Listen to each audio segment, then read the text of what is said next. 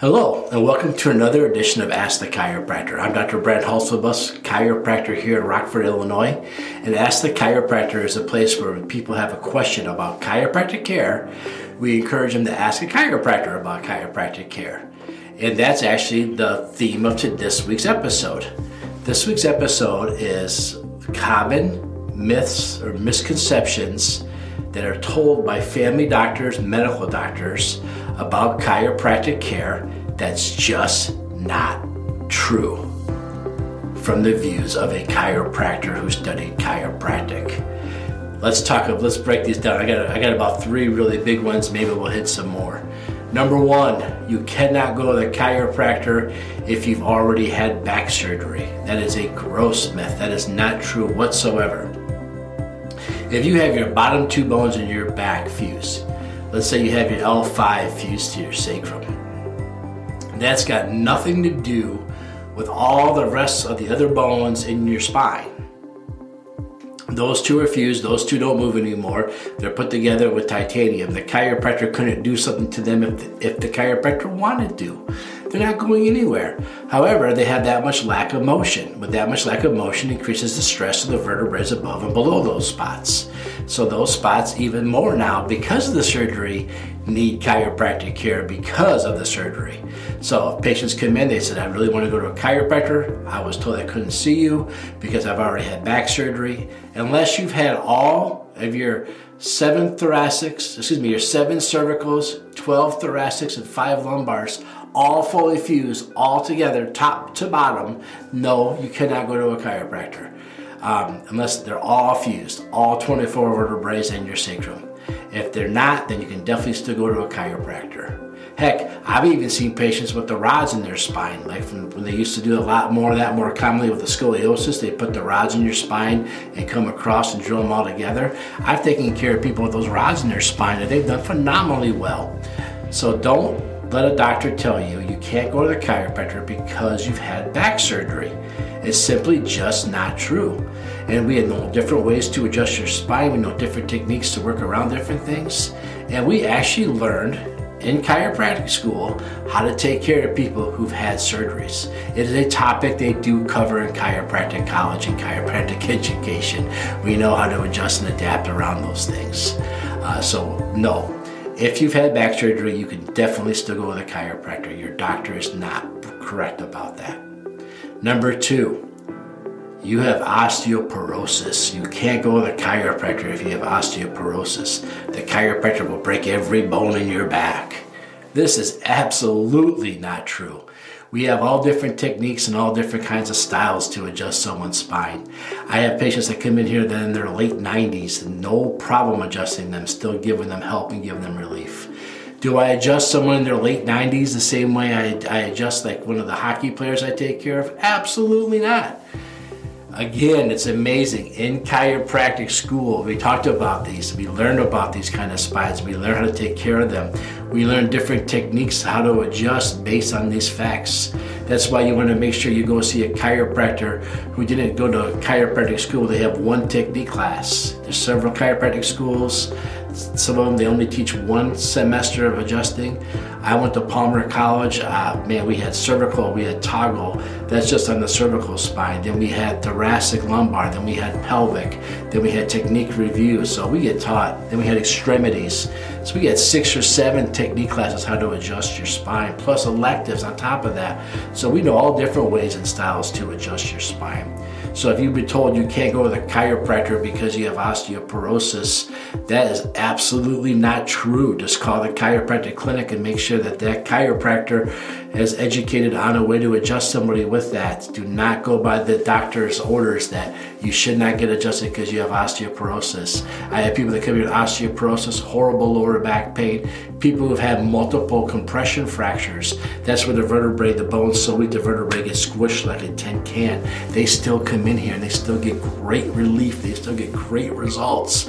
Uh, we don't fix compressed vertebrae. We don't fix osteoporosis, but when the spine is stuck and the spine's having problems, we have ways to take care of you that we wouldn't adjust the same way we take care of a hockey player. Another example of this is we take care of newborn babies. Newborn babies are very fragile, very you have to be very specific in your technique and how you're adjusting a newborn baby. We're able to do that also. So if we can take care of a newborn baby, we can take care of someone in their late 90s. Actually, I kind of tease that at the beginning of your life and the end of your life, your chiropractic care is kind of similar.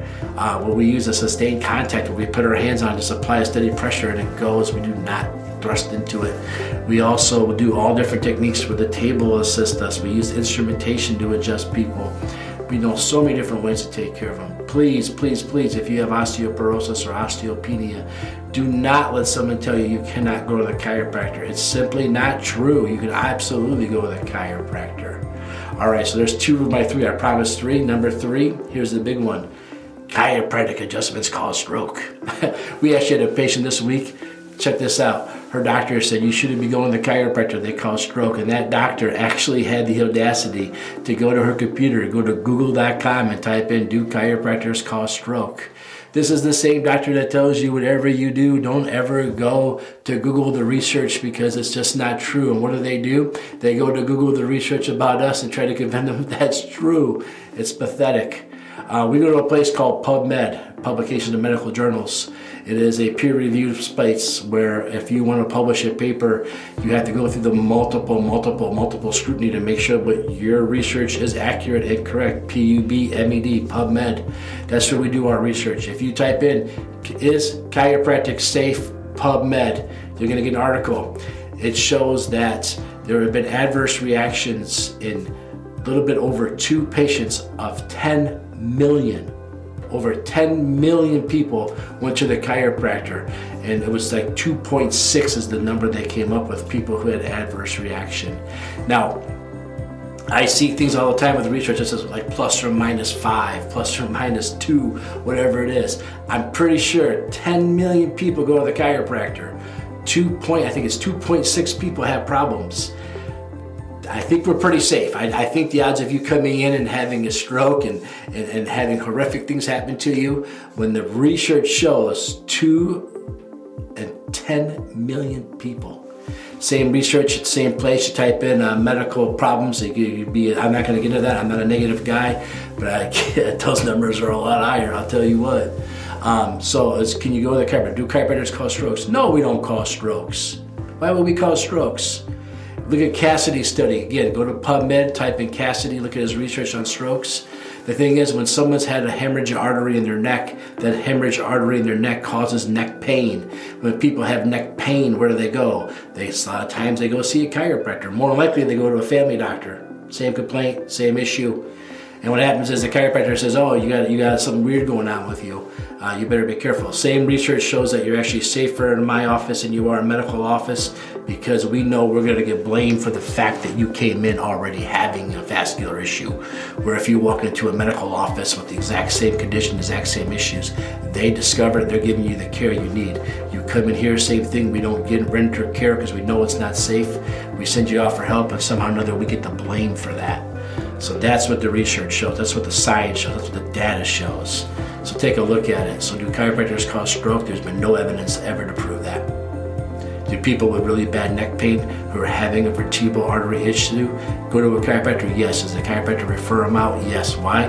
We went to a place called Chiropractic College and we learn how to take care of these things. We learn how to identify them. Uh, we have we have you know most of us have a four-year degree. We go to chiropractic school, which is ten trimesters of thirty some hours, so basically five years condensed into three. And we learn a lot of things at chiropractic college about chiropractic and chiropractic care. So yes, if you were to come to the chiropractor, you came to saw me, and you were losing a majority of blood to the bottom of your brain. First thing I would say is, I know you. I've met you many times. I've worked with you many times. Something's not right. Let's get you checked out before we start. That's how it happens. And to back it up, even more data, more research, more science. Chiropractors pay the lowest malpractice rates of any healthcare provider for the exact same level of coverage. Surely, if we were causing strokes, surely if we were adjusting people with osteoporosis and breaking bones, Surely, if we were this dangerous, the insurance rates we have would be much, much higher than everybody else's. But actually, it's the opposite. We have the lowest malpractice rates of any healthcare provider. No one does more research or more studies to show who's safe and who's dangerous than insurance companies. So if the insurance companies say we're pretty safe, I'm on the bet we're pretty safe too. All right. If you have a question about chiropractic, leave a message below. Maybe next week you'll be the topic of the week we'll answer your question. Remember, if you have a question about a chiropractor, I hope today's episode shows it. Ask a chiropractor. If you want the data and the research I talked about, send me a message. I'll be happy to send them to you. Otherwise, just go to PubMed and type in this chiropractic safe or look for Cassidy's research on all this stuff I just talked about. All right, everybody, thanks for listening. Thanks for tuning in. Remember, if you have a question about a chiropractic or chiropractic care, ask a chiropractor. Stay healthy, stay strong. We're here for you. Bye bye.